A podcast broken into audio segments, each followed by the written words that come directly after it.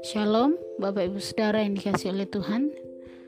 Puji nama Tuhan, pagi hari ini kita masih diberi kesehatan, sukacita, dan kekuatan daripada Tuhan.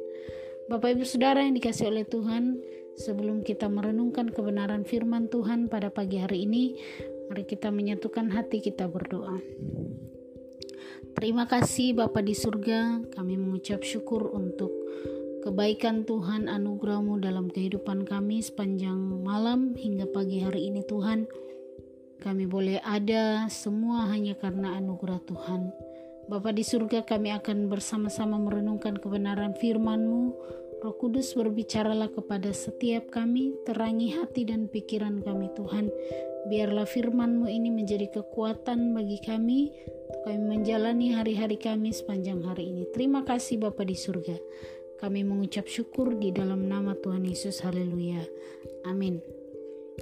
Bapak Ibu Saudara yang dikasih oleh Tuhan, renungan kita pada pagi hari ini terambil dari kitab Mika pasal yang kedua di mana di dalam pasal yang kedua ayat yang pertama sampai ayat yang ke 13 eh, dan eh, LAI membagi kitab Mika pasal 2 ini ke dalam dua perikop mana perikop yang pertama adalah kutuk atas orang yang menindas dari ayat 1 sampai ayat yang ke-11 dan janji tentang keselamatan dari ayat 12 sampai ayat yang ke-13.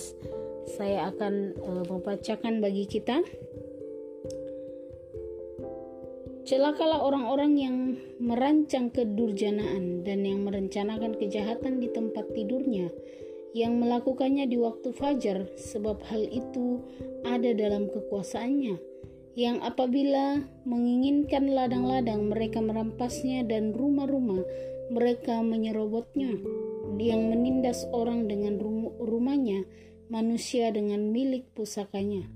Sebab itu beginilah firman Tuhan, sesungguhnya aku merancang malapetaka terhadap kaum ini, dan kamu tidak dapat menghindar lehermu daripadanya.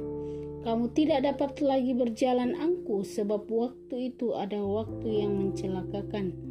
Pada hari itu, orang akan melontarkan sindiran tentang kamu dan akan memperdengarkan suatu ratapan, dan akan berkata, "Kita telah menghancur lulukan."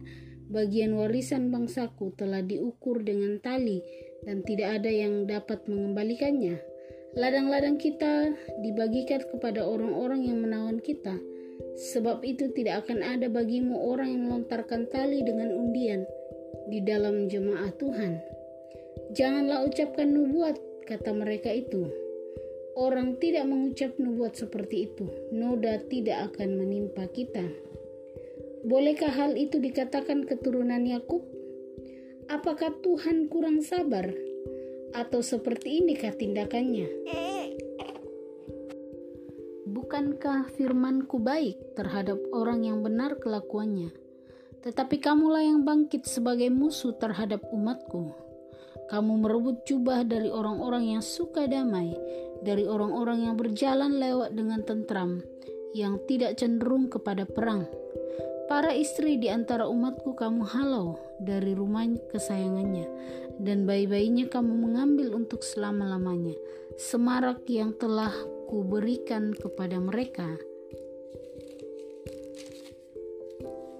Bangkitlah dan pergilah, sebab ini bukan tempat perhentian bagimu. Oleh karena ke kenajisan, maka kamu akan dibinasakan dengan kebinasaan yang tidak terpulihkan. Seandainya seorang datang mereka-reka yang hampa dan dusta, aku bernubuat kepadamu tentang anggur dan arak, maka dialah yang patut menjadi orang yang bernubuat terhadap bangsa ini. Dengan sungguh-sungguh aku akan mengumpulkan engkau seluruhnya hai. Dengan sungguh-sungguh aku akan mengampuni sisa orang-orang Israel. Aku akan menyatukan seperti kambing domba dalam kandang, seperti kawanan binatang di tengah-tengah pedang padangnya sehingga ramai dengan manusia. Penerobos akan maju di depan mereka, mereka akan menerobos dan berjalan melewati pintu gerbang dan akan keluar dari situ. Raja mereka akan berjalan terus di depan mereka. Tuhan sendiri di kepala barisan mereka. Amin. Bapak Ibu Saudara yang dikasih oleh Tuhan, kita akan uh, melihat ada beberapa hal yang dapat kita pelajari dari kitab Mika pasal 2 ini di mana di dalam ayat yang pertama dan yang kedua celakalah orang-orang yang merancang kedurjanaan dan merencanakan kejahatan di tempat tidurnya yang melakukannya di waktu fajar sebab hal itu ada dalam kekuasaannya yang apabila menginginkan ladang-ladang mereka merampasnya dan rumah-rumah mereka menyerobotnya yang menindas orang dengan rumahnya manusia dengan milik pusakanya. Bapak Ibu Saudara di dalam ayat 1 dan 2 di situ kita bisa melihat dan belajar bahwa berbuat jahat itu akan menerima ya istilah tabur tuai apa yang kita tabur itu yang akan kita tuai jadi waktu kita melakukan kejahatan secara otomatis akan menerima tindakan kejahatan juga di dalam uh, ayat pertama jelas celakalah orang-orang yang merancangkan kedurjanaan, yang merencanakan kejahatan di tempat tidurnya. Celakalah berbicara tentang tindakan kejahatan yang akan diterima setimpal dengan kejahatan yang kita lakukan.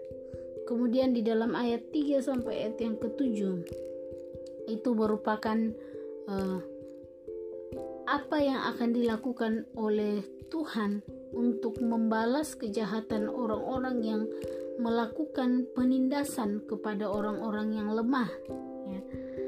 di mana di situ kita bisa melihat di dalam ayat yang ketujuh kita belajar bahwa Allah atau Tuhan itu membela orang-orang yang tertindas. Ya di dalam uh, perikop ini Tuhan memberikan pembelaan kepada orang-orang yang tertindas.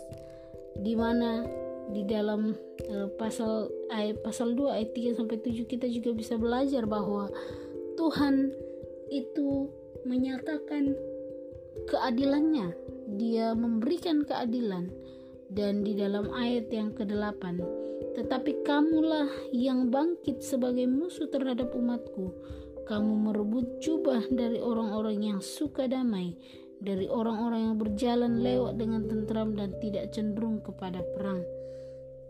Di dalam ayat yang ke-8, ya, ayat yang ke-7, bolehkah hal itu dikatakan? Ya, di dalam ayat ke-7 bagian B, bukankah firmanku baik terhadap orang yang benar kelakuannya? Di sini kita bisa melihat bahwa Allah itu akan membela umatnya Bapak Ibu Saudara. Jadi di dalam seluruh kehidupan kita ya, mungkin kita punya power, kita punya kuasa. Jangan pernah kita menggunakan kekuasaan kita untuk menindas orang lain karena apa? Allah akan membela orang-orang yang tertindas. Allah akan menyatakan keadilannya kepada setiap umatnya orang-orang yang berseru kepada Tuhan.